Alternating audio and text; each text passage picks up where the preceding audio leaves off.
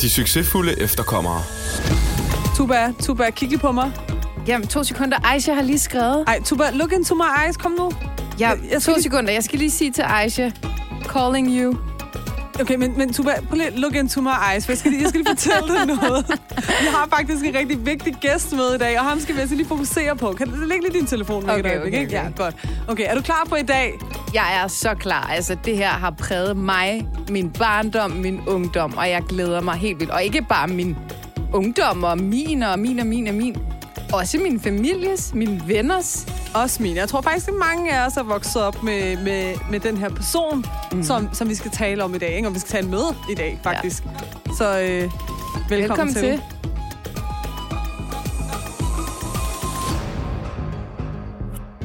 Tuba. Neda. Da du var ung og et barn, så er jeg sikker på, at du har lyttet til rigtig meget musik i din MP3-afspiller. Det har jeg, og især noget meget, meget specifikt. Noget meget specifikt. Ja. Jeg har lyttet til alt muligt, men jeg husker, at min far havde en CD, da jeg var 10 år gammel, hvor der stod Outlandish, og så var der 3 mørke fyre, og jeg tror, det var første gang, jeg så en dansk CD, hvor at der var mørke mænd på forsiden. Fra Danmark. Fra Danmark. Ja. Og han lyttede rigtig meget til det her musik, så jeg har virkelig vokset op med det her i mine veins. Så jeg er totalt glad for, at vi har fået Waqas ind i dag. Hej Waqas. Hej. Jeg føler mig rigtig gammel lige pludselig. Nej, det skal du ikke. Du var ung og helt lille bitte spædbarn. Der lyttede du til Havgård. Men Neda kan godt lide sådan og lige at påpege, fordi hun er yngre end os alle sammen. Ikke? Så hun skal lige påpege. Jeg kommer til at spørge dig om lidt, hvor gammel du er, så du kan lige så godt forberede dig. Ja. Det er cool. Standard. Det er standard spørgsmål, når man er herinde. Og du må gerne lyve. Men altså, ja, det er jo fuldstændig fantastisk, at vi har fået dig lukket med herinde, Waqas. Og inden vi går alt for meget dybt med, hvorfor vi synes, at det var vigtigt at få dig med, og hvorfor vi er rigtig glade for, at du vil være her, så synes jeg lige, du skal have lov til at introducere dig selv. Så bare lige sådan kort, altså, hvem er Waqas egentlig? Hvor gammel er Waqas? Og hvad laver han lige nu? Især hvor gammel er Waqas. Især hvor gammel Waqas er. Det er du mærke til, hvordan hun lavede pres på. Ja, nå, men jeg er 46 år gammel. Ja. Jeg hedder Waqas, og jeg er gift med en smuk kvinde, der hedder Hina, og vi har 2 fantastiske børn. Min søn, Feisund, på 22. Okay, og, vi er jo næsten jævnaldrende, så. Ja, det kom meget tidligt. Og min datter Gia, som er 15 år. Smuk. Interessant. Jeg vidste ikke, at dit ældste barn var 22. Jo, han var faktisk en lille knægt i musikvideoen Aisha i starten. Er det overhovedet det rigtigt? Konya Kebab, hvor vi skød den første scene. Ej, hvor sjovt. Det er ham. Ej, den skal jeg lige se igen bagefter, kan jeg da godt. Og så er min datter faktisk med som nyfødt i Calling You-videoen. Er det rigtigt? Mm. Det synes jeg er mega interessant. Det er det der med at bruge sit netværk, så kan man jo. Det var gratis jo, vi skulle ikke have statister jo. Ja, lige præcis. Nå, ej, hvor sjovt. Jamen altså, det der er sjovt for dem at se på nu, er det ikke det? Ja. Det tror jeg ikke. Nå, det der folder med sine møgler, nu med sine møgler. Nå, men Waqas, du har jo pakistanske rødder, ikke? Mm. Ja. Og vi har jo lige nævnt det her med, at I var de første mørke. Sådan husker jeg det i hvert fald. Jeg ved ikke, husker du det også sådan? Jeg husker det også sådan. Og jeg havde også en mor, der var kæmpe fan, og det var altid Outlandish hjemme også og sådan noget. Var I de første på den danske musikscene? Altså, vi var de første, der ligesom brød mainstream igennem lydmuren. Der var jo en del før. Altså, der var jo Allagami og hans brødre Kuku og Josef, der havde Agony Brothers, som var meget før os. Okay. I'm way too young for that. Ja, deep undercover, deep undercover. Allagami, okay. Og så var der jo drengen, der hed Kidnap, som bestod af Art of Kawaia. Ja, okay. Og Ali Kazim. Okay. Ja. Og de fik faktisk udgivet nogle ting på sådan nogle opsamlings-CD af stopvolden helt tilbage i 92-93. Ja. Så det var, de var der før, men de var meget underground, og det var meget hip-hop, og det var meget hardcore hip-hop. Men det var nogen, vi så ligesom op til, wow, de gjorde det. Og vi havde lidt beef med dem, fordi de skød en video i Brøndby Strand en gang. Uden at vi vidste, hvad fanden var det. Hvorfor skød de en video i Brøndby Strand? Det er jeres hud. Prøv lige på dissers eller hvad. Men vi, der var et rigtig godt venskab, der groede ud af det mellem os. Men selvfølgelig, ja, vi var de første, der ligesom brød igennem Familien Danmarks Lødmur, og folk kunne se os på MTV, og de kunne se os i Boogie, og alle de der ting, man nu havde. Og Wellu, som var den første sang, vi udgav. Vi udgav 2 sange før Wellu, men Wellu var ligesom den første, der brød igennem, og som var ugens uundgåelig på P3, uden at vi vidste faktisk, fordi en fan lytter til radio og indvandrer hjemme, så vi vidste ikke. Og vi fandt ud af det bagefter, da vores pladeselskab sagde det til os 3 måneder efter, eller sådan. Ej, hvor sindssygt. Det er sgu da ret vildt. Ja. Så den har bare kørt som P3's ungål ind i en uge, og I ikke har anet det? Og vi fik sådan nogle koderchecks og sådan noget, og sådan, hvad fanden kommer det her fra? Ej, hvor sjovt. Ja. Nå, ej, hvor sjovt. Altså, vi har jo skrevet her, at gået fra at være ung knægt fra Brøndby Strand til Waqas fra Outlandish. Ja. Kan du ikke lige fortælle os om, hvordan var det at være ung knægt i Brøndby Strand som Waqas? Altså, hvordan var det for dig? Hvordan har du vokset op? Altså, sådan, lige sætte en ramme for, sådan, hvem var du egentlig som ung? Okay, forestil dig sådan en lille, halvbuttet dreng, som gik med stribet t-shirt, som mor hun syede, med en pakistansk formet Andersand på, ikke? Hvordan ser en pakistansk formet Andersand ud? Den havde mørk hud og brunt næb. Og så, ulet hår, tykke briller. Så stilen ligesom lagt for Waqas, ikke? En meget ung, usikker, middelmodig dreng, som ikke ville gøre et stort væsen ud af sig selv, hverken i skole eller ude i gården. Så det var ligesom... Det var ligesom min opvækst, kan man sige, i Brøndby Strand, hvor jeg ligesom ikke rigtig havde noget tilhørsforhold. Det var sådan, jeg gik ud, så duftede jeg af krydderier, og fik det også bekræftet af mine danske skolekammerater og lærere og så videre. Og når jeg kommer hjem, så skulle jeg helst ikke være for dansk, fordi man skulle være pakistaner. I kender den. Ja. Det gør vi. Og det er masser med sådan en lille, ung, usikker knægt rigtig meget. Og det er faktisk noget, som senere hen også har præget mig, kan man sige. Ikke for det skal blive for seriøst, det her. Men hvor jeg har udviklet det her imposter-syndrom, hvor man ligesom, selvom man bliver god til noget, så går man og tænker, andre mennesker nok tænker, jeg ikke er en skid værd. Ja, og man tænker, I'm faking this till I make it. Ja, lige præcis. Og hvad bilder jeg mig ind, at jeg lige pludselig skal være rapper? Jeg er jo ikke sort, jeg er ikke fra USA, og sådan noget der. Jeg begyndte at tage min fars store bukser på. For at ligne en rapper. Og så da jeg mødte Lenny i Isam, så købte vi sådan nogle bilkajakker, der var oversized. Bilkaj i Ishøj, ikke? For 79 kroner. Bare for at ligne en hiphopper, og man fik bare at vide, det er du ikke. Nej. Så vi var sådan... fra jeg gik bare sådan lidt weird, ung knægt, til at blive en weird teenager, som faktisk var meget kreativ. Man tænker tilbage på det, så utrolig kreativ. Det må du da have været. Altså, det må du... Ja. Sangskrivning og alt sådan noget. Det er jo en kreativ proces, ikke? Men meget i skjul, fordi mine forældre vidste ikke noget om det. Okay. Så det var kun lige folk omkring mig, der vidste noget om det. Jeg turde jo ikke fortælle til folk, at jeg breakdansede, eller jeg... Så dine forældre vidste ikke, at du lavede musik også, eller prøvede i hvert fald i starten, inden I ligesom var kommet frem med det, at I sådan prøvede at lave musik og sådan noget? Jeg skrev under på vores første pladekontrakt, uden at mine forældre vidste det. Nej, hvor sindssygt! Okay, hvor gammel var du der? Vi var omkring... Hvor gammel var jeg der? Sådan noget... 18-19 år, tror jeg. Okay. Når mine forældre... Det var Eden og mine forældre, de skulle hjem og besøge folk, fordi så røg alle madrasserne ud i stuen, og Isam og Lenny kom over, og vi hoppede rundt og breakdancede og rappede, og jeg hævde min... vi havde lige fået MTV, så vi havde sådan nogle VHS-bånd, hvor vi optog MTV Raps, for det var den eneste adgang, vi havde til hiphop. Ja. Og så spillede vi alle de der videoer, og så stod vi og dansede som dem, og prøvede at rappe som dem, og lyde som dem. Og når mine forældre kom hjem, så hokus pokus, så var alt bare, og de vidste ingenting. Men var det, havde det noget mod det, eller var det din antagelse? Men det må også have været meget atypisk. Meget atypisk. Altså dengang, især da vi snakkede i 90'erne, der var familieopdeling, og måden man var på, indvandrere var noget helt andet, end man er i dag. Forældre nu om dagen er meget mere åbne. Vi som forældre er meget mere åbne i forhold til vores børn, og hvad de vil, og så videre. Ikke? Så det var sådan, nej, det var den der med... at du skal enten være ingeniør, du skal være læge, det der IT måske, hvis alt går galt. H.A. Almen. Altså min far vildeligt, han ville gerne have, at jeg skulle tage taxakørekort. For hvis alt gik galt, så kunne jeg køre taxa. Ja, why not? Og jeg nåede så langt, at jeg fik taget det der billede, man skal tage, og så videre.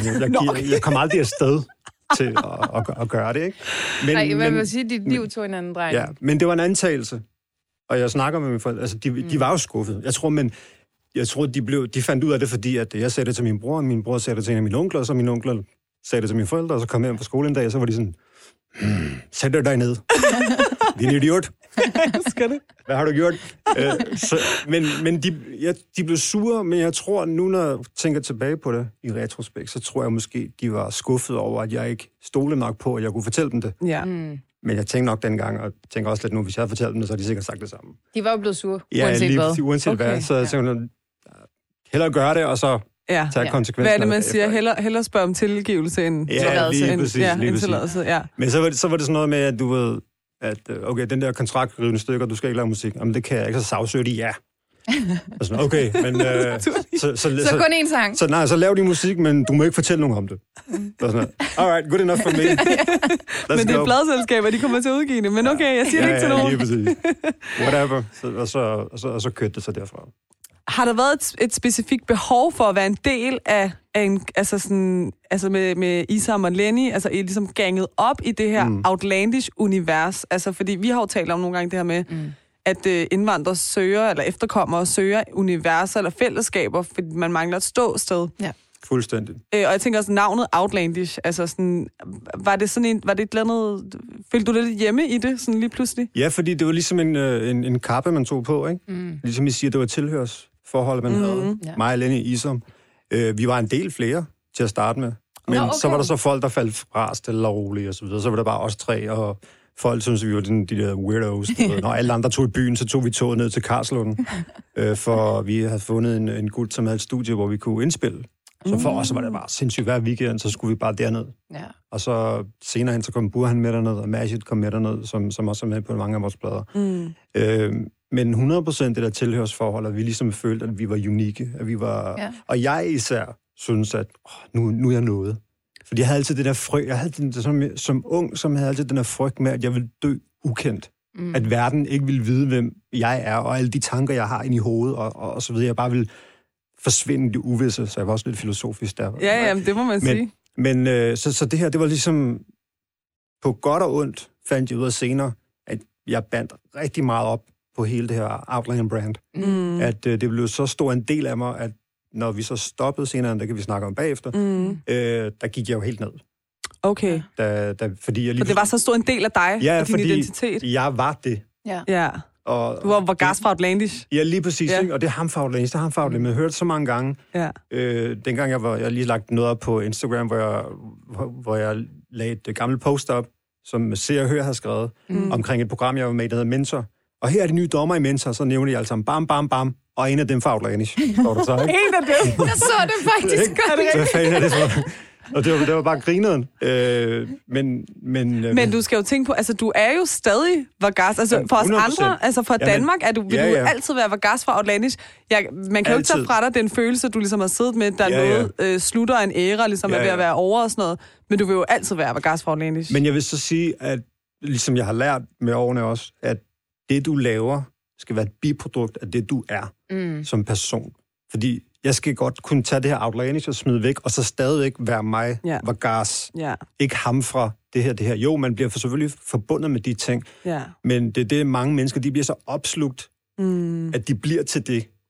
Yeah. Og der skal man helst, fordi den her branche, kender I sikkert godt, den er meget usikker. I dag er du hit, i morgen er du shit. Forstår du, mener, så du skal kunne figurere. Det er også derfor, folk ender på coke, og de kaster fjernsyn ud af vinduet og hopper ud for bygninger, fordi de kan slet ikke kapere det der med at gå fra 40.000 mennesker til lige pludselig ingen mennesker at spille for. Ikke? Og det har vi også prøvet. Altså, vi har stået og spillet foran 125.000 mennesker til dagen efter at spille for 10 mennesker i et indkøbscenter, der er pisselig glad med, at vi står der. Ja.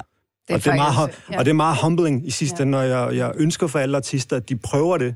At stå foran de 10 mennesker. Ja, i de der små doser, selv efter de har haft succes, fordi vi prøvede også det der med, at det gik bare opad, og tænkte, vi er urørlige, mand. Det her, det kommer til at fortsætte, og så når den så kommer og rammer dig, så hvis du ikke er mentalt stærk, og du ikke har prøvet det før, og du kommer fra områder, som vi kommer fra, med den bagage, vi har, så kan den altså ramme ret hårdt. Og i forvejen har imposter-syndrom, og føler man ikke ganske skid. Altså. Lige præcis. Men jeg kan faktisk godt, jeg kan ikke relatere, men jeg har tit tænkt sådan, hvordan må det er for ens ego og selvbillede, at folk nærmest bare forguder dig, til at du på et eller andet tidspunkt bare er en eller anden personen. Ja, men det er jo ikke, sådan... ikke meget anderledes end dopamin. Altså, hvis du er vant til at få totalt mange komplimenter, så den ene person, der ikke giver dig kompliment, jamen, så er du sådan, shit, er der noget galt med mig? Ja. Altså, det er det, der skal ikke mere til at rokke ved vores selvforståelse og selvbillede, ikke? Og det her, det var jo en stor ting. Ja. Altså, som du siger, dine forældre. Ja. Og det her, det er bare i Danmark. Altså, i udlandet, der var det endnu mere sindssygt. Ja. Mm. Altså, vi snakker helt ungdommen nærmest i USA med anden etnisk herkomst.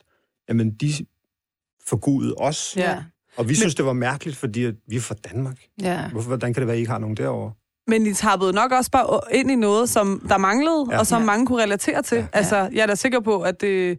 Altså, min far, han har været... Altså, han er veteran, altså han har været soldat i Iran og Irak-krigen, og har dealet med enormt meget PTSD og sådan noget. Ja. Altså, hvis der var noget, han sådan altid har sagt til mig omkring jeres tekster, så var det netop... Altså, I preacher meget fred og kærlighed, og altså, sådan, det var virkelig sådan, det var smukt. Ja, 100%. Og når man sidder som anden etnisk, altså, og også som indvandrer, altså den første generation, man føler sig sådan lidt forstået på en eller anden måde, ikke? Sådan en talerør. Ja, og det var I måske bare det første til at rumme. Ja, altså. og det blev vi i sidste ende, og heldigvis, så steg det også ikke til hovedet. I den forstand, at vi ligesom, vi er talerør for en hel generation. Mm-hmm. Vi vidste godt, vi blev til talerør, men vi humblede os også meget, utrolig meget, ikke? Og vi kom også fra miljøer med forældre, som var meget gode til at ligesom, få sådan noget på. Jeg husker, første gang jeg kom hjem med en award, Danish Music Awards, men var sådan, for det første... Du er ikke ingeniør, nej, du er ikke læge. Ja, det er ikke et diplom. Hvorfor er den nøgen, den der? Hvordan skal jeg vise den der til folk? Så syede hun en kjole til den, gik hun i gang, og så gå lige ned og købe 4 mælk fra Netto af. Og så er det bare sådan afsted ned, ikke? Så det har, på den måde har det været rigtig fedt for os, at det er aldrig ligesom steder til hovedet, forhåbentlig. Sådan stay grounded. Ja, men jeg vil så også sige, altså i forhold til, og det er ikke meget anderledes for tyrker, pakistanere, iranere, whatsoever. Vi har en, den måde vi vokser op på, er ved at... vi skal stille andre tilfredse ret ofte. Vi skal være gode, vi skal give rigtig meget af os selv, og vi skal ligesom passe ind hele tiden. Så det bliver sådan lidt... der er bare ikke noget tidspunkt, hvor man tænker, nu er jeg god nok. Nu har jeg gjort det godt nok. Ja, så jeg tror måske, det har været lidt en hjælp i det her tilfælde. Ja, 100%. At man har tænkt sådan, jeg skal gøre det endnu bedre, eller sådan, jeg skal ikke tro, jeg er bedre end andre, fordi... Ja. Men det er så mærkeligt, fordi... man vokser op med jantelovene, man skal helst ikke skille sig for meget, man skal helst gerne, og sådan, hey, hvordan fanden skal jeg ikke skille mig? Prøv lige at kigge på mig engang. Altså, det er hele min... Jeg skiller mig ud, om jeg vil eller ej. For sindssygt ud, ikke? Ja. Men samtidig, så derhjemme, der er man ikke god nok, fordi at, hey, din storebror har fået så gode karakterer, hvorfor har du ikke fået de karakterer?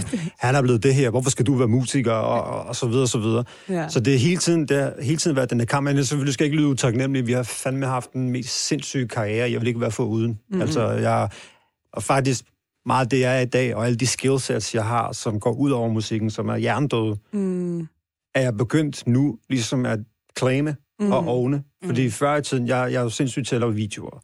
Jeg er sindssygt til at lave sådan små dokumentarer.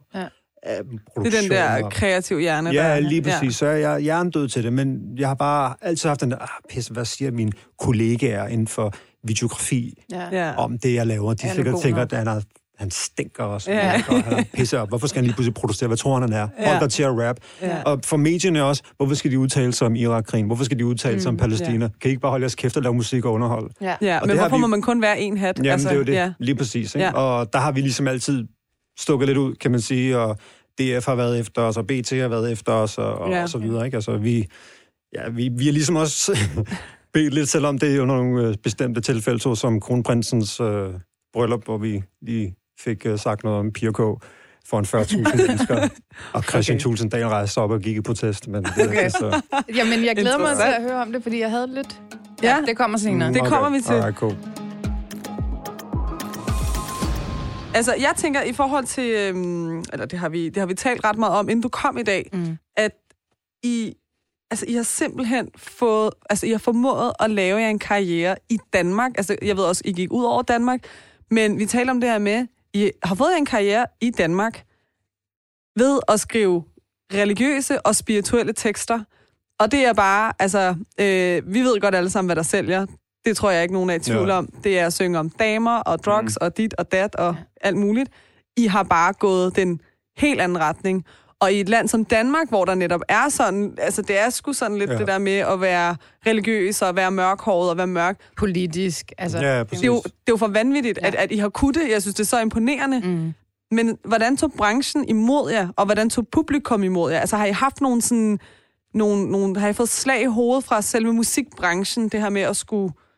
Jo, selvfølgelig. Vi har følt også til den dag i dag, at folk er utrolig respektfulde omkring os, men de holder sig på afstand fra os. Også medierne den måde. Altså, da vi lå nummer 1 i Tyskland 7 uger i træk, og det meste af Europa med Aisha, der var måden, de skrev om det på, var altid lige med gran salt. Ja. Altså sådan, jamen okay, det går godt for drengene, og så videre. Ikke? Var sådan... går godt for drengene. Der er ikke det der mega hit også. Der er ikke det der Lucas Graham-agtige, de overtager Jimmy Fallon og så videre, hvad sker der og så videre. Det er bare det sygeste nogensinde. Ikke? Ja. Så der har altid, jeg ved ikke, folk har altid haft svært ved at forholde sig til os, også at putte os i en boks. Altså, vi har lavet interviews med Klemann. Klemann elsker ham, han er super cool, men han har også ligesom gået til Klinge mange gange. Nå, hvad synes I om burka? Hvad synes I om bikini? Hvad synes I om Osama? Hvad synes I? Yeah. Og det er sådan en talkshow, hvor man bare siger sådan noget, bro, slap af, du ved, hvorfor er så stor en næse? Du kunne lige skrive en kur.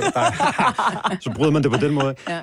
Men så der har været den der, og vi har fået tæsk, fordi vi har udtalt os, jamen så har folk prøvet at lave karaktermors på os, ved at sige, at vi er højreligiøse, og vi gerne vil sten homoseksuelle, og vi hader jøder, og så videre. Ikke? Bare sådan noget, come on, man. Kom nu, nu. Men det her, det er så sjovt, fordi det har ændret sig i forhold til den vej, den politiske vind har blæst i Danmark, faktisk. I 2005, karikaturkrisen kender vi alle sammen, den jeg kan også godt huske, jamen, der kom de til os, der skulle vi ligesom være, nå, hvad synes Outlandish om det her? Ja. Så, hvorfor, hvad mener du? Hvad synes vi om det? Hvad mener I? Ja. Men det er også fordi, at på det tidspunkt, der var der ved at ske et skifte i, hvem der udtalte sig i medierne, right? Nu har vi rigtig stærke kræfter, unge mennesker, som er unapologetic, altså, du ved, som er ligeglade, de tager ikke hensyn til, hvad deres religiøse overbevisning er, whatever, du ved, kulturelt, de siger bare ting som det er. Der skal være frihed for alle sammen, også homoseksuelle. Jeg er muslim, hvad vil du gøre?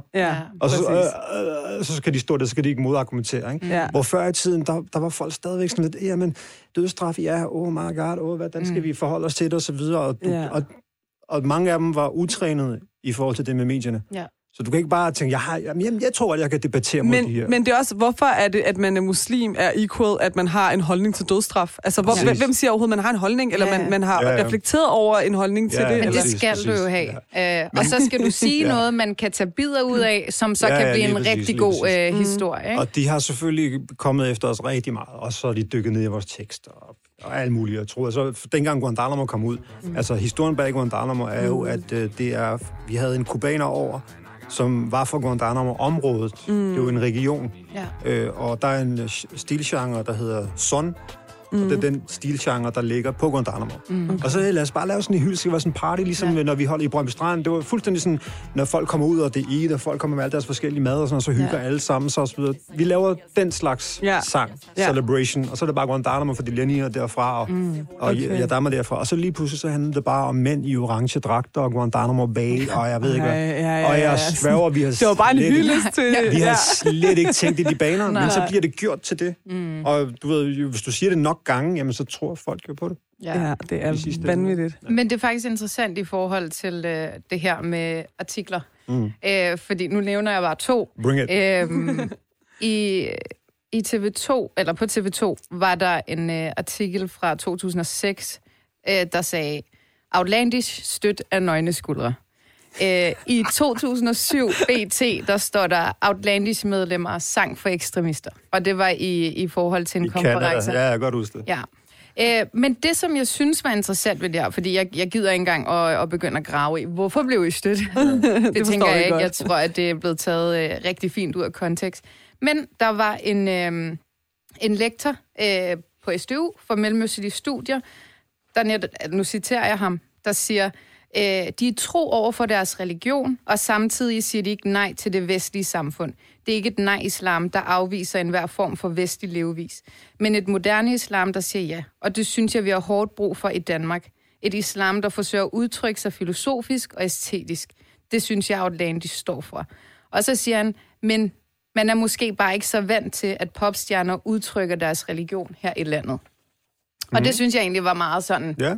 Det er faktisk rigtig godt sagt. Jeg kunne relatere til det, men det, som jeg også var nysgerrig på, var egentlig, hvordan takler man sådan noget her? Ja, hvordan takler man sådan en overskrift?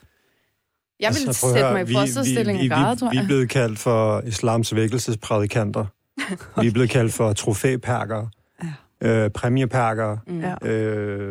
Du ved, som du så fint nævnte, at vi fik sparket en norsk sanger inden af scenen, fordi hun havde bare skuldre. Vi, du ved, stod og råbte død over homoseksuelle og stenjøder, eller omvendt, til en konference i Canada, sammen med 14.000 andre ekstremister. At vi støtter terrorisme, og jeg ved ikke hvad. Ej, det altså, alt noget, som jeg selvfølgelig kan blankt afvise. Yes. Men det er også så sjovt, det er smukt, det lektoren siger, men ærligt, hånden på hjertet i sidste ende. Altså, vi har jo aldrig udtrykt os islamisk eller noget. For så jeg mener, islam og kultur, for mig og pakistansk, er jo bare del af bagagen. Det er noget, vi vokser op med, det lyde, det sanser, det er noget, vi hører, det er noget spiritualitet osv. Og når vi udtrykker os, så udtrykker vi os om vores liv. Og det er bare en del af det. Så kan det godt være, at jeg kunne huske, det der quote fra Koranen, det var sgu da meget fedt, det der hadith, det var sgu da meget fedt. Jeg må lige prøve at rewrite den her, ikke? Ja, men det var altså, hente inspiration. Jeg brugte i en af vores sange, der hedder Any Given Time, som er min all-time favorite, som er sådan en flamenco-baseret guitar, sindssygt fed sang. Der tog jeg noget fra en, der hedder Bullisha, som er en 300-400 år gammel, poet. Muslimsk poet, som taler Punjabi. Og så oversatte jeg bare noget af hans tekst. Og der siger så, I'm out to fight the devil, but never fought myself. I read 1,000 books, but I never read myself. Og det er sådan lidt Rumi-inspireret også, ikke? At du kan læse alle de bøger, du vil. Hvis du ikke virkelig læser dig selv, så vil du aldrig vide, hvem du er. Og det synes jeg er fedt. Og det er sådan noget, vi dyrker. Men det er aldrig sådan noget der, at wallahi, Gud sagde, at du skal gøre sådan her. Nej. Men det er ligesom det, som folk ligesom prøver at få det til at virke, som om vi gjorde. Jeg håber også, at du bed mærke i, at vi sagde, at I har lavet religiøse og spirituelle tekster. Ja, fordi at det er netop, altså, og jeg forstår 100% det, du siger, fordi så har I lavet en sang, der hedder I Only Ask of God, altså, ikke? Men hvem siger, hvilken en Gud I snakker om? Det kan være det Your Own God. Men det var en spansk sang. Ja. En latinamerikansk sang, der hed Solo Le Pido a Dios. Ja. Som, og det er også det. Lenny er jo ikke muslim. Nej. Lenny er mere muslim, end mange muslimer, jeg kender. Hvis vi skal snakke om det. Men jo, han er jo katolik. Men det er sådan, der er jo på intet tidspunkt, I refererer til islam. Det er bare spirituelt, og det er religiøst, eller sådan, det er helligt. Sådan. Men hey, hvis vi skal tage den derud, så er der folk, der påstår, at vi hylder pædofili, fordi Aisha... I kender historien. Ja, okay. At har de taget helt derud? Altså, det er helt derude, vi er, ikke? Og hvordan man takler det? Jo, i starten, der var det sådan, what? Hvad sker der? Men i sidste ende, der var sådan, homie, hvis du vil bruge din tid på det. Det er ligesom, hvis folk bruger tid på at gå ind på din profil og skrive lort. Det var sådan noget, hey man, du er synd for dig. Altså, det er dig, der bruger tid på det. Jeg bruger ikke energi på det. Men vi mennesker er jo skruet sammen på den her måde. Du får 1000 komplimenter, en negativ kompliment, eller en negativ ting. Så er det den, der irriterer os, fordi hjernen er bare lavet på den måde. Den husker negativitet mere end positivitet, fordi vi bruger det til ligesom overlevelse. Det er noget urgammelt shit, som vi... Men er det ikke også federe at være sådan lidt kontroversiel, eller sådan at have et budskab, fordi... nu ved jeg ikke, hvor I har fået videre, I er jødefjendtlige, eller sådan. Er det, fordi I har lavet Look Into My Eyes? Eller nej, ikke. Fordi... Selvfølgelig også lidt det, men fordi det var den der konference i Canada, hvor faktisk... Og det er det sygeste. Det er sådan en konference i USA, som er organiseret af en, der hedder Josef, som er sådan en stor lærer derovre. Men det er sådan en kulturel muslimsk-islamisk konference, hvor æresgæsten var overrabineren fra Canada. Okay. Alright? Yeah. Så fordi der var en eller anden klaphat, der var i publikum, som har udtalt sig sådan her omkring jøder og homoseksuelle. Og så blev det lige pludselig kædet sammen med, at vi alle sammen bare var klaphatte. Alle de mennesker, der var dukket op, havde 14.000 mennesker, alle havde den samme holdning. Lige præcis. Men de har jo netop formået at lave nogle tekster, som netop tapper ind i sådan noget virkelig samfundsrelevant, ikke? Altså sådan, jeg ville da, hvis der skulle stå noget på min gravsten, ville jeg da hellere have stået for noget, 100%. Og så have fået de slag, og måske ikke været på, fået en Lucas Graham-hyldest i medierne. Ja. Men at det, jeg havde lavet, havde givet mening, og sådan turde sige det, som rigtig mange ikke tør sige, ikke? Men altså, du kan slet ikke, nu står jeg for gåsehud, og det er lidt selvfedhed, men altså... Men der er også koldt her, på grund af aircondition, det kan også være derfor. Men du kan slet ikke sammenligne en eller anden latterlig MTV, ikke latterlig, måske en eller anden MTV Prize, eller whatever, for den feedback, folk giver. Altså, jeg har folk, der står tude foran mig, ja. Og fordi teksten har rørt dem, eller fordi deres far døde af kræft, og den sidste sang, han ville høre, det var en af vores sange. Jeg har siddet i Gellerup-parken i Bazaar Vest, og troede, jeg skulle dø, fordi der var sådan 6-7 shabab, som kom ind og havde solbriller på, og klokken var 10 om aftenen, og det var om vinteren, og jeg bare tænkte, oh my god, de blev ved med at kigge på mig, så en af dem kom ind til, og sagde til mig, jeg tog fat i sådan en gaffel, og bare sagde, okay. Og så siger han så, det er dig fra Outlandish, ikke? Så jo, du skal bare lige vide, jeres musik var det eneste, der holdt mig levende inde i spillet. Okay. Så jeg betaler for hans mad. Var sådan, jeg betaler for din. Ja. Men så 100%. Altså, men det har også, det er også kædet sammen med det musik, vi vokser op med. Mm. Vi vokser op med protestmusik, vi vokser op med socialbevidst musik, og de hiphop og de rapmusikere, vi lyttede til, det var Tupac, det var KRS-One, det var Public Enemy, det var folk, der virkelig havde noget at sige. Ikke? Så det er ligesom... Ja, den der rapkultur, der er nu, den er jo ret anderledes fra den var på det tidspunkt. Ikke? Nu er det meget drugs og damer. Altså sådan, det er meget sådan det, der bliver lavet, i hvert fald i den danske musikbranche, når vi taler underground eller sådan. De er jo igen, altså det er uden at, jeg skal ikke kritisere eller hylde noget, men de er jo et produkt af det mig samfund, som det er blevet til. Så det hele handler om mig, hvad vil jeg have, hvad vil jeg gøre? Hvor vi var mere sådan, som du også selv sagde, ikke? Det var sådan lidt, ikke people's pleases, men hey, jeg vil gerne sætte fokus på, hvad der sker dernede, for det går mig på. Yeah. Jeg er artist. Jeg vokser op med artister, der udtrykker sig politisk og socialistisk, eller whatever, i forhold til, hvad der sker i verden. Og det er ligesom, det har været en del af vores DNA, ikke? Og det er det ikke for mange af de unge nu om dagen, og sådan er det. Det er sørgeligt, synes jeg. Det er jo også enig, men der er jo også et publikum for det. Altså, det sælger jo åbenbart. Og nå, det andet? Ja, altså sådan, at det er den drejning, musikken ligesom har taget. Og så er der rigtig mange, der så siger, det var ikke sådan, dengang jeg var ung, og så videre. Men det er også lidt ligesom, du sagde før, med hensyn til, at vi gik fuldstændig en anden retning i forhold til, hvad som man burde lave musik om, der skulle hitte. Men vi, og det er også derfor, det var et langt sejt træk. Ja. Men vi kommer også på et tidspunkt, og det er slet ikke for at tage credit for os eller noget, der manglede det der.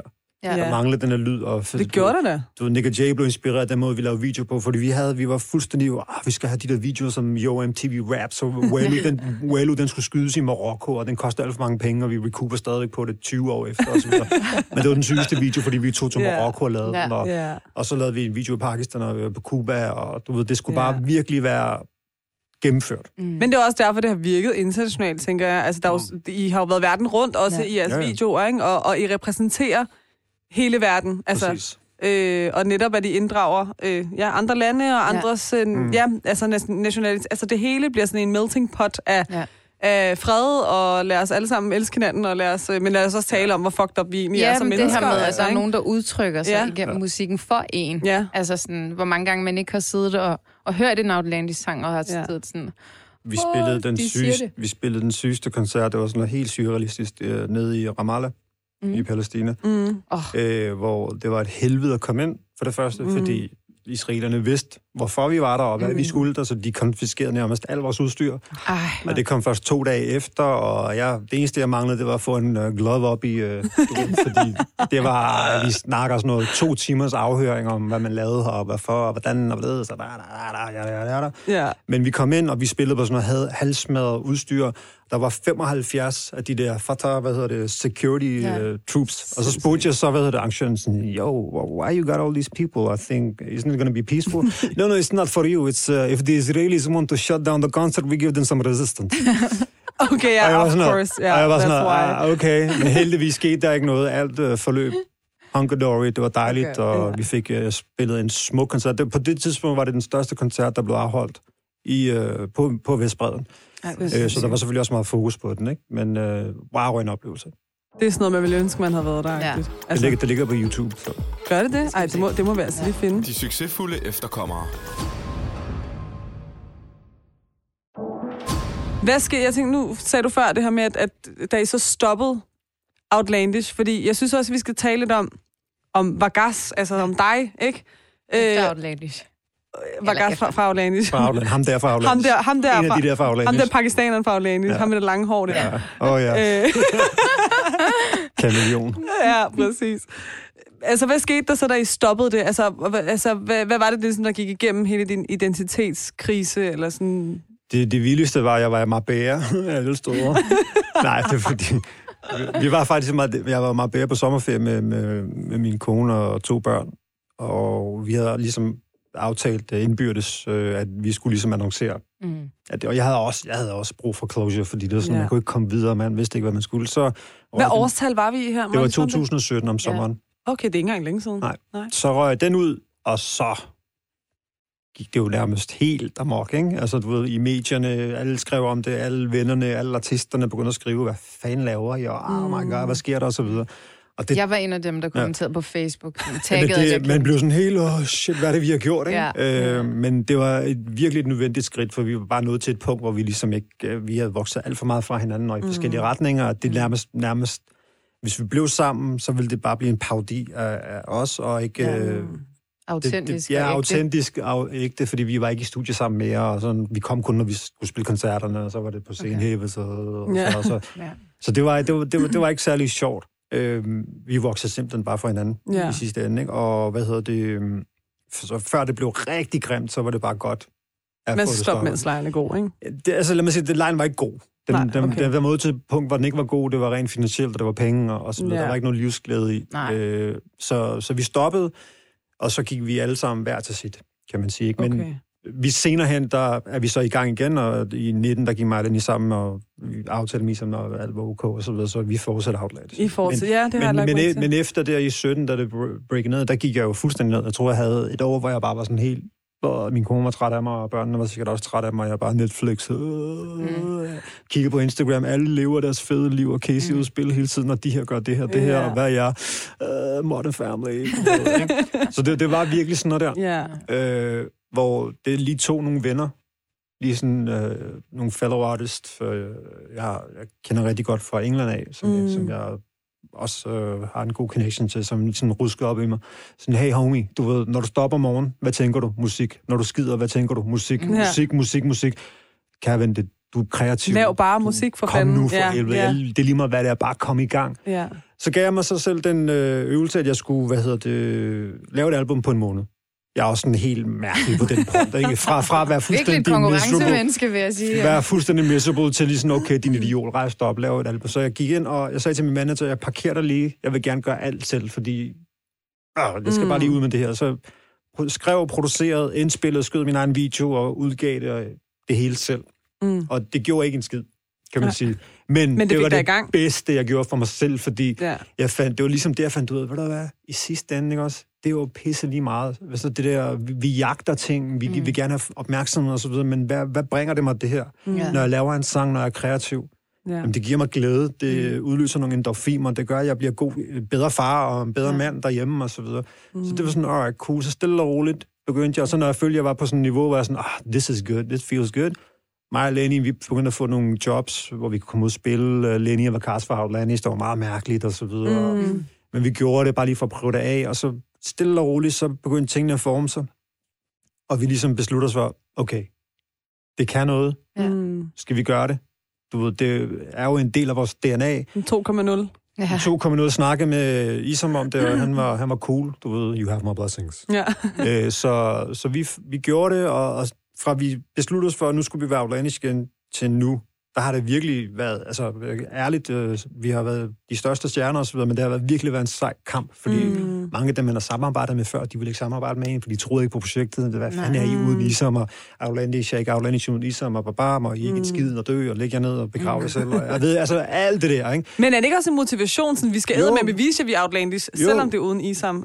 Men vi havde bare lidt over for os selv, hvor vi sådan prøver, vi gør det her for os. Alright? Og berør om, hvad alle mennesker tænker, om de synes, det er fedt eller ej. Lad os bare gøre det for os, fordi det er en del af, hvem vi er, og vi gerne vil det her. Vi spillede koncerter, hvor folk har kigget mærkeligt på os, og jeg har sunget lidt dårligt, fordi det er Isam, der har sunget det meste. Men så har vi virkelig, vi har fået tæsk, og det var op og bak, ned og bak, op og bak, ned og bak. Til det kulminerede med, at du ved, vi tog en masse sanglektioner, og virkelig, jeg gik til psykolog, altså bare lige for at finde ud af, hvad fanden sker der inde i hovedet, og så var han bare gennemtævet mig, du ved, med alle mulige følelsesmæssige traumer. Point we noted, many people som også går rundt med rigtig mange følelsesmæssige traumer, er afsted til en psykolog. Ja, jeg er også gået til psykolog. Og her, det er... Jeg også, ja. Jeg ved, at du, især pakistansk kultur, hvad han er skør. Du skal ikke psykolog. Det er ikke engang kun i pakistansk kultur, det er sådan generelt. Det er sådan tabu, kan man sige. Ja, det er jo kæmpe tabu at gå til psykolog, fordi hvad, altså, det er jo bare... Men det er jo det bedste. Altså, det er ærligt, det er det bedste, jeg gjorde for mig selv, for jeg fik så meget. Altså, jeg har stået sammen med det der med at gå til sangcoaching, det var også, fordi det er jo stemme, det følelser. Altså, jeg har stået og stortudet, sådan en voksen mand, du ved, mens jeg skulle synge en sang, og bare sådan, og så sanglæreren sådan, der var du jo. Og så, hvad mener du? Der var jeg jo. Så det er jo kun fedt, vi er sådan virkelig pant op. Så når man først fik åbnet op for de følelsesmæssige myonser, vi går og har, du ved, på sjælen, wow, altså det har været så fedt. Og nu er vi et sted, hvor vi spiller derudad og laver musik og producerer og så videre. Så lige nu der, hvor vi er alt. Det lyder da virkelig fantastisk. Altså, det er fantastisk. Jeg så godt, I har udgivet en ny sang lige her for nylig. Vi har udgivet en sang, der hedder Paper Chase, som også er et meget outlandish DNA. Den handler om, at det der med, at vi jagter. Der, om det er likes, eller om det er penge, eller i stedet for hvile det, man har. Yeah. Selvfølgelig er vi privilegeret heroppe i Norden og Vesten, at vi kan selvfølgelig... Vi jagter den nye iPhone og likes og så videre, hvor folk dernede, de jagter mad, fordi de skal overleve. Og det er ligesom det der dilemma, man ser i musikvideoen, hvor vi filmer sådan en ung knægt, der vasker vinduer og samler skralder op og så videre, og så bare stadig hygger sig. Hvor har jeg optaget den video? Jeg har set den, hvor den I Pakistan. Ja. Fordi det var billigt. Fordi jeg var derfra, og så har jeg en god connection til nogle produktionsselskaber, så det var sådan lidt en god måde, at du får rigtig meget value for det, når du laver videoer i udlandet. Ja. Du får bare et andet look, ikke? Det gør man, det helt sikkert. Så nu er vi i gang med en plade, som hedder The Corner Shop Carnival, som kommer til efteråret. Vi har en sang, der kommer ud her med en måneds tid, der hedder Layla, som vi glæder rigtig meget til. Den kan noget. Det glæder mig til. Virkelig meget. Ja, virkelig. Det har manglet. Ja. Altså, den dybde af musik. Så den, og sangene er meget i det der Outland-DNA, som han kendte for før i tiden. For vi tænkte bare, ved du hvad, lad os lade være med, fordi hvis vi skal begynde at jagte en eller anden lyd, som er populær eller et eller andet, jamen så falder det bare til jorden. Yeah. Stay true. Selvfølgelig følge med tiden og alle de der ting, men stay true til your DNA, hvad du er, og så skal det sgu nok gå. Om folk kan lide det, lege, det er lige meget. Vi er glade, og vi hygger os, og alt andet kan være. Det er det vigtigste. Men du lavede jo faktisk også dit eget album engang i, var det 2006 eller 2008? Nej, kom. Skal vi snakke om det? Vi skal lige snakke om det, shit. Det skal vi faktisk. My God. Økologik? Økologik, ja. I don't know. Hvad årstal var det? 8 eller 6? Det var 7, tror jeg. Det var 7? Nå, okay. Ja. 8 eller 6, 7. Der er i hvert fald en sang, som... er det madpakke min? Nej, det er faktisk en af... Det var faktisk... Jeg har seriøst lyttet det hele igennem. Har du det? Jeg har lyttet hele albumet igennem. Snap. Og der var bare en sang, hvor vi var sådan, den her... Det kunne lige så godt være teksten til beskrivelsen af vores podcast. Ja. Altså, vi var lidt bange på, at du tænkte sådan... Skal jeg gætte, har de lyttet til min sang, og så lavet konceptet på det? Eller hvad er det, der foregår her? Hvad tror du, der er for en? Ja, lad os se først en. Er det Paradigmeffekten? Ja. Jeg elsker den sang. Det er en af de sange på pladen, som jeg sådan... Så den vil du gerne snakke om? Ja, det kan vi godt snakke om. Ikke den med madpakken. Jo, men det blev bare sådan lidt... Altså, det er jo en seriøs nok tekst, men det blev bare sådan lidt sjov på en corny måde. Men altså, dit coverbillede er jo også lidt sjovt og corny. Ja, det var en corny munden, ikke? Og sådan, det var sådan lidt opråb til DF på det tidspunkt, og hele det der, hvad er dansk, ikke? Altså, jeg kan sgu også stå og lege bundemand, du ved. Hele det der Dirk Passer-univers. Det tog lidt overhånd, jeg ved det godt. Men, altså, men sådan er det med kreativ. Ja, lige præcis. Lige præcis. Jeg var lidt for kreativ, det jeg tænkte. Men jo, Paradigmeffekten, det er en god en. Det må man sige. Og hvad hedder det? Jeg tror, vi begge to, som sagt, er virkelig er vilde mænd. Og jeg kan godt synge det, men det gider jeg ikke. Så derfor så læser jeg det op, fordi så kommer jeg ikke til at synge det. Men der var et sted, hvor jeg var sådan... Du beskriver faktisk mig, mine tanker, mine følelser. Og det lyder sådan her. Forestil dig at være 15 år. Hormonerne bobler, musklerne vokser, intet er i balance... Oven på det har du 2 kulturer, du skal lære at håndtere. Der er 2 sider af en dør. Hvilken en vil du isolere? Det der, 2 sider af en dør. Hvilken en vil du isolere? Han tænker, wow det er der, var det mig, der skrev det? Goosebumps. Jeg har bare aldrig... Altså ærligt, den her sang er så gammel. Og det er en, jeg har virkelig close to heart. Og det første gang, jeg hører nogen læse altså, noget det op. Det er... Wow. Det er, jeg bruger den også live, når vi... Og folk, det er med klapsalver, fordi... Jeg ved det ikke. Jeg tror, jeg skrev den på et tidspunkt, hvor jeg virkelig også gik med de der tanker ja. Der, ikke? Og jeg beskriver egentlig bare mig selv et eller andet sted også, ikke? Men jeg vil sige, jeg tror, der er mange, der kan relatere. Ja, lige præcis, ja. Lige præcis. Jamen, det er fint. Og paradigmeffekten er jo det der med, at hvis vi bliver ved med at leve ind i den her boble, som vi har kreeret for os selv, jamen, så bliver vi også bare der. Ja. Nogle gange, så skal man ligesom burst that bubble, og så hoppe ud i noget andet. Det var en artikel, jeg læste et eller andet sted, ude af det blå, om det der med paradigmeffekten. Og så tænker jeg, wow. Det er en sang. Der er også en anden, det er faktisk lige efter det her stykke. Vi har begge to lyttet til den og været sådan, okay, find det, uden at tale sammen, find det stykke i sangen, du synes, der er mest nice, og skriv det ned. Det har vi så gjort begge to, og vi har sjovt nok ramt de to fraser, der er lige efter den. Ja. Og så nu læser jeg op, så nu er det anden gang, du skal høre nogen læse noget op. Kan du ikke synge det? Nej, det kan jeg slet ikke. Jeg synger det ikke, jeg rapper det jo. Så der er jamen, det ved jeg godt, men vi kan jo ikke okay. Vi kan synge det højst. Jeg læser det bare, tror jeg. Okay, jamen, det er fint. Forestil dig at blive rækket ned på hele tiden. På gaden, på forsiderne og i Folketinget. At du er et problem, og at du ikke bliver til noget, og at dit navn gør, at du bliver fravalgt til jobsamtaler. Det har vi talt om i et afsnit faktisk, og har haft nogle statistikker med på, at det er that's the case. Ikke? Og så kommer der det her stykke. Hvis du ikke føler dig hjemme derude, eller føler dig udenfor derhjemme, hvor tager du så hen? Kan du se den onde cirkel, du befinder dig i. Og da du nævnte helt tidligere i dag, eller nu her i starten af afsnittet, der sagde du det her med, at når du gik ud på gaden, der lugtede du af krydderier, og når du kom hjem, så skulle du ikke være så dansk.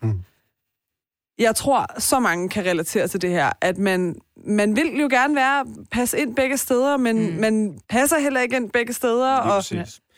Og det er nogle forskellige mekanismer, fordi dengang vi voksede op, der var der nogle helt andre ting, der var på spil. Der snakkede vi om tvangsægteskaber, der snakkede vi om lige præcis det der med, at forventninger fra forældrene, du skal ikke være for dansk, og forventningerne udefra. Og der var nogle helt andre mekanismer. Når jeg er ude og tale med unge mennesker med anden etnisk baggrund, de kigger på mig nogle gange, som om jeg er en dinosaur med de ting, jeg snakker om.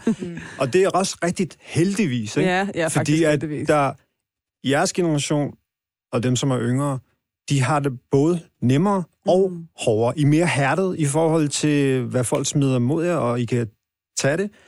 Men samtidig er der også bare så meget af det, I skal forholde jer til. At jeg nogle gange faktisk godt kan forstå, at nogle artister osv.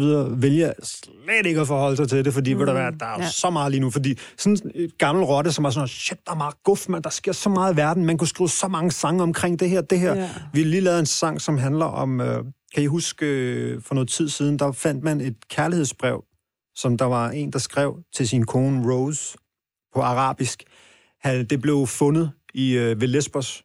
Det drev op. Det her brev, det var lamineret. Det er rigtigt. Man fandt bare aldrig manden, og så bragte de så det brev i, det kærlighedsdigt til hende. At hvis han nogensinde, hvis han ikke kom frem, så håbede han, at det her brev, det ville nå hende. Okay, shit. Og det for mig at se, shit, der er en sygeste kærlighedshistorie i den her sang, ikke? Ja. Og det har vi så lavet. Og der man bare tænker, shit mand, der er så meget guf, der er drenge og piger, hvorfor skriver jeg ikke om det her? Men jeg kan godt forstå, at der er så meget, de får smidt i hovedet, at de bare vælger, jeg vil bare hygge mig, have det sjovt, og så bare spise vi i Milano, du ved, og derude. Og det er fint. Det er også fint, lad mig sige det på den måde. Men jeg tror også, det er et spørgsmål om tid, at der kommer nogle artister, der ligesom, fordi nu er der en bølge, der er i gang. Der har været en kæmpe tsunami, der har været i gang. Ikke kun i Danmark, men også i udlandet, hvor den her stil, den kører. Og det er også fint nok, da vi var unge, der skulle vi også lyde som Dr. Dre og Snoop og Tupac og alt sådan noget her, ikke? Men på et eller andet tidspunkt, så vender det, og så kommer der nogle artister, som ligesom begynder at udtrykke sig omkring det her. Men jeg tror også, at der er en stor sne i sag, at man er lidt bange for, at ens karriere bare lukker fuldstændig ned, fordi at man siger noget, som afviger fra... Hvad normen tænker og føler og synes, ikke? Ja, lige præcis. Og det må være op til artisterne selv at bedømme, kan man sige. Eller hvad majoriteten synes. Men jeg kan da godt forstå, hvis jeg har lavet 10 sange, som bare handlede om Ash, Woody, og så lige pludselig har lavet en sang, Palæstina! Ja, præcis. Jamen, så kan det godt være, at man er sådan et rad for, at pladeselskabet presser på. Det er altså ikke din tone of voice. Men I'm sorry to say, det er det, der skal til. Fordi jeg står og råber, Palæstina, det er sådan, 20 years ago, Outlandish, fint nok. Stil jer ned i hjørnet og være sure og gamle onkler, ikke? Men hvis det er en eller anden ung, du ved, happening artists, som er kæmpestor lige nu og så videre, begynder at sige det, så vil de unge være sådan, helt sikkert. Ja, så kommer der sådan en bølge af det. Og det var der med os, fordi folk kigger på os, de har de der huer på, de der bølgehuer og så videre, og så står de bare og rapper og så videre, og de snakker om det her, Look Into My Eyes, hvad sker der, det skal vi også lave og så videre. Så der på det tidspunkt, 100%, at hvis musik var så nemt at lave nu, som det var, altså, nu er det meget nemmere at lave musik. Du kan sidde ved din telefon, du kan uploade det. Der er meget mere access. Jeg kan høre, der laver en sang. Det vil jeg også lave. Og så laver jeg en sang, og så udgiver det. Ja. Kunne man ikke dengang. Men der kom artister i kølvandet på os, som var meget inspireret af det, vi lavede. Mm. Som ligesom begyndte at gøre de samme ting. Men de havde selvfølgelig ikke access til det. Nej. Vi var også, der var held og privilegier og talent og hårdt arbejde blandet. Det var den cocktail, der gjorde, at vi blev så store, som vi blev. Fordi at vi kom på det rigtige tidspunkt, vi sagde nogle ting, som stak ud, kan man sige. Vi lavede en sang, der hed Wellu. Altså, det var sådan noget, hvad er den der nye sang, der er Outlandish med Walu, Wellu, Balu, hvad er det? Og bare det i sig selv er sådan, bum, du ved, det fanger folk, kan man sige, ikke? Og Aisha, og så vi har altid gjort de der ting, men det er fordi, det er Outlandish, og det betyder fremmedartet, sært, eksotisk, fra en anden planet. Så vi ligesom altid skulle leve op til den standard, kan man sige. Jamen, synes, hvad hører du selv af musik sådan? Meget forskelligt. Okay. Jeg har en meget bred musiksmag, men selvfølgelig for mig og hiphop, det er ligesom DNA'et. Det er altid det, jeg ligesom vender tilbage til. Men jeg lytter til sådan noget skovmandsmusik og sådan noget Bon Iver, du ved, Mumford & Sons. Min datter, hun er min nye jukebox, når vi sidder i bilen. Så så skal vi høre hende Ines, du ved, My Love, du ved. Og så skal vi lige høre Zina, du ved, med Babylon, og så skal vi høre alt muligt. Der er også en eller anden albansk sanger inde, og en eller anden fransk-algerisk sanger, som har lavet en sang, hvor de er mega autotunet og søgt. Den er også kæmpestor. Min datter, hun... TikTok-musik. Ja, den er i hvert fald kæmpestor. Ja. Min datter, hun er rigtig god til. Og der synes jeg faktisk, det er fedt. Okay, fedt, man. De begyndte at blande ting, og DJ Snake har lige lavet den der reggae-agtige sang, hvor han er nede i Algeriet. Sindssygt, og vi sad og så den i turbussen forleden, og vi var bare sådan noget, det er jo totalt outland, det her. Altså, så er han nede i Marokko, eller hvor han nu er, og der er til et bryllup, og der kører den der i baggrunden. Så det lever og ånder stadigvæk, det der outland-DNA, som ligesom fik plantet. For vi var også de første, der begyndte at lege med etniske lyde og gøre det kendt, og der går rygter om, at Dr. Dre og alle de der begyndte at lave Truth Hurts og mange af de der Timbaland-ting, jamen det var, fordi de havde hørt, at der var noget fra Danmark og så videre. Okay, jeg ved ikke, om der er hold i det, men man hører ting i musikbranchen og så videre. Ikke? Og så det der, fordi vi voksede op på den måde jo. Yeah. Altså, jeg voksede op på den måde, når hvis man var ude på toilettet og lavede bummelum, så, i Brøndby Strand, det er betonvæg, ikke? Ja. Så ind på min søsters værelse, jamen, der kører der sådan noget Bollywood, og så fløjte, og så kører der Tupac ind på mit værelse, og så kan man høre bassen og beatet derfra, og lige pludselig i sådan en smuk harmoni på 2 sekunder, så mødte jeg det bare. Ja, nice. Og det skete faktisk. Og jeg kan huske, ud, og hvad skete der der, og hvordan ringede til fastnæststelefonen og ringe til Isam, når han er nede og spille fodbold, spændet på græsplænen, du ved, bam, bam, bam, op. Og så 3 måneder efter kom ned i et eller andet latterligt lille studie, hvor man kan prøve at lave det der, ikke? Men det er jo sådan der ting, de ligesom tog form, og så det var mange tilfældigheder, der gjorde ligesom, at vi blev til det, vi blev. Podcasten hedder jo De Succesfulde Efterkommere. Er du egentlig overhovedet efterkommer? Altså, er du født i Danmark? Altså, jeg er kommet efter mine forældre, det er en joke. Nej. Jeg blev rigtig forvirret. Klip det ud for helvede. Det er ikke sådan, det hænger sammen for helvede. Nej. Men jo, Jo, født opvokset i Danmark. Du er født opvokset i Danmark. Okay.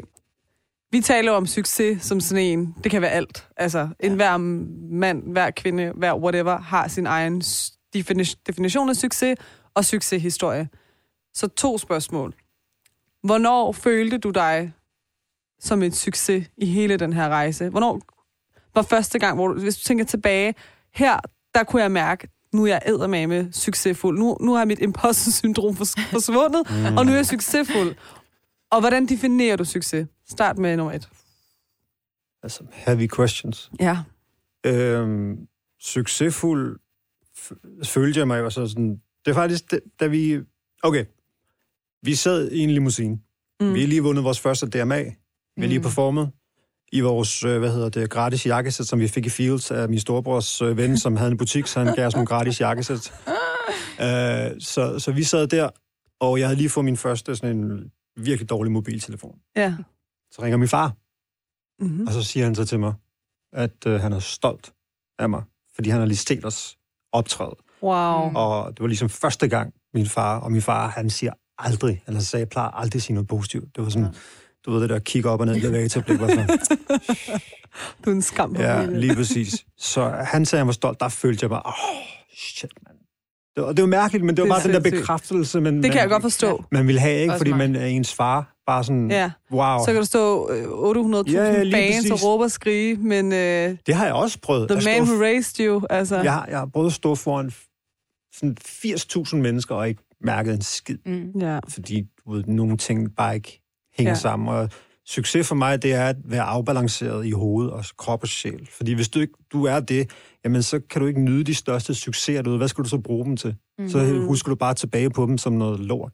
Altså mange af vores succes ting, som har været, og der er kæmpe, altså det er sådan noget, det bliver sådan nok, at holde op med at blære dig så meget, ikke? Men der har virkelig været sindssyge ting, vi har oplevet gennem vores karriere, som ikke har betydet en skid, fordi pæren heroppe og hjertet her ikke var med, fordi man hele tiden enten ikke troede på sig selv, havde rod derhjemme, eller mere vil have mere, måske. Ja, eller bare sådan, hvad er det næste, hvad er det næste, for vi blev ikke coachet noget, vi ville bare, altså vi tænkte på det her, vi var 20-21 år, og så blev vi bare, vi fik et lille interviewkursus, og så blev vi bare smidt op på de største scener. Vi skulle på tur med Carlos Santana, 20-30.000 mennesker. Wow. Stakkels Isam, han lærte at synge Aisha foran 20-30.000 mennesker. Pivfalsk, altså til at starte med, ikke? Så det var virkelig hårdt. Jeg tror faktisk, jeg hørte i et interview engang, at han ikke kunne synge den uden pauser. Ja, lige præcis. Så det var mega angstprovokerende for ham, præcis. Og han havde det så skidt med, at han ikke kunne synge den. Og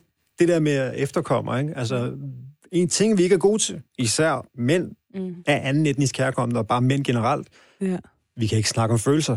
Nej, så vi alle tre dealede med hver vores shit foran 20-30.000 mennesker. Mm. Jeg stod der med min næse og forstod min albuer for mørke, og folk, hvor skal jeg gøre mig selv, og så videre. Er det rigtigt? Det er derfor, jeg har kasketten langt ned over hovedet, eller hunden langt ned over hovedet, og fik mig et fuldskæg, og så folk ikke kunne se mig og solbriller på, ikke? Fordi de ligesom prøvede at gemme mig, og ikke ligesom turde stå ved, hvem jeg var.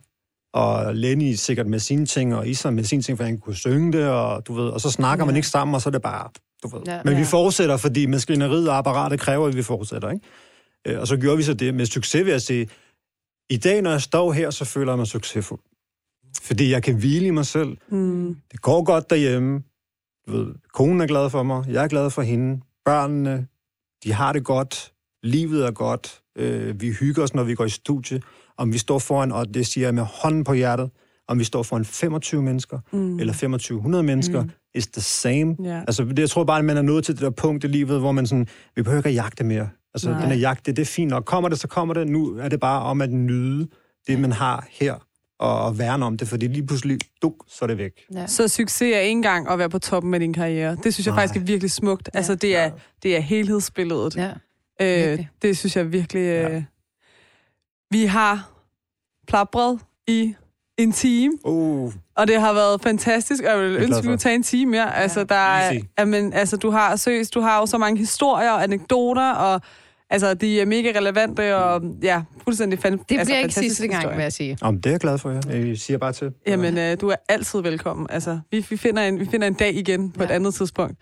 Når I lige har udgivet jeres album og sådan noget, så lad os tale sammen igen. 100%. Det mener, så kan du tage Lenny med, så kan han også få lov til at... Nå ja, når han hører det her, så kommer han til at sige, hvorfor fuck tog du ikke meget med? Hvad laver du? Det skal du mig. Jamen, de har ikke nok mikrofoner, Lenny. Det handler om mig. Lenny, vi har et studie med en ekstra mikrofon, bare roligt, så den kan jeg ikke lyve om. Mig kultur.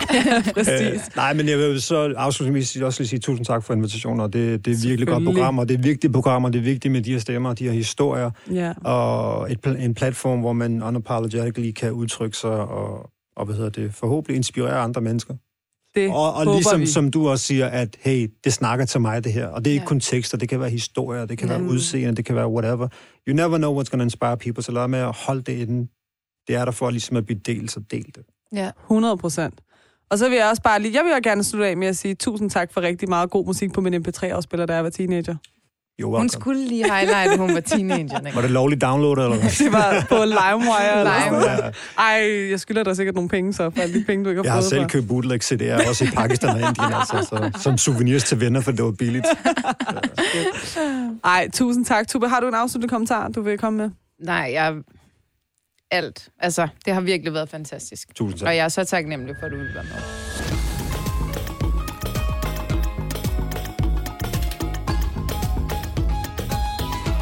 De succesfulde efterkommere. Lyt med hver uge, og husk at abonnere der, hvor du lytter til podcast.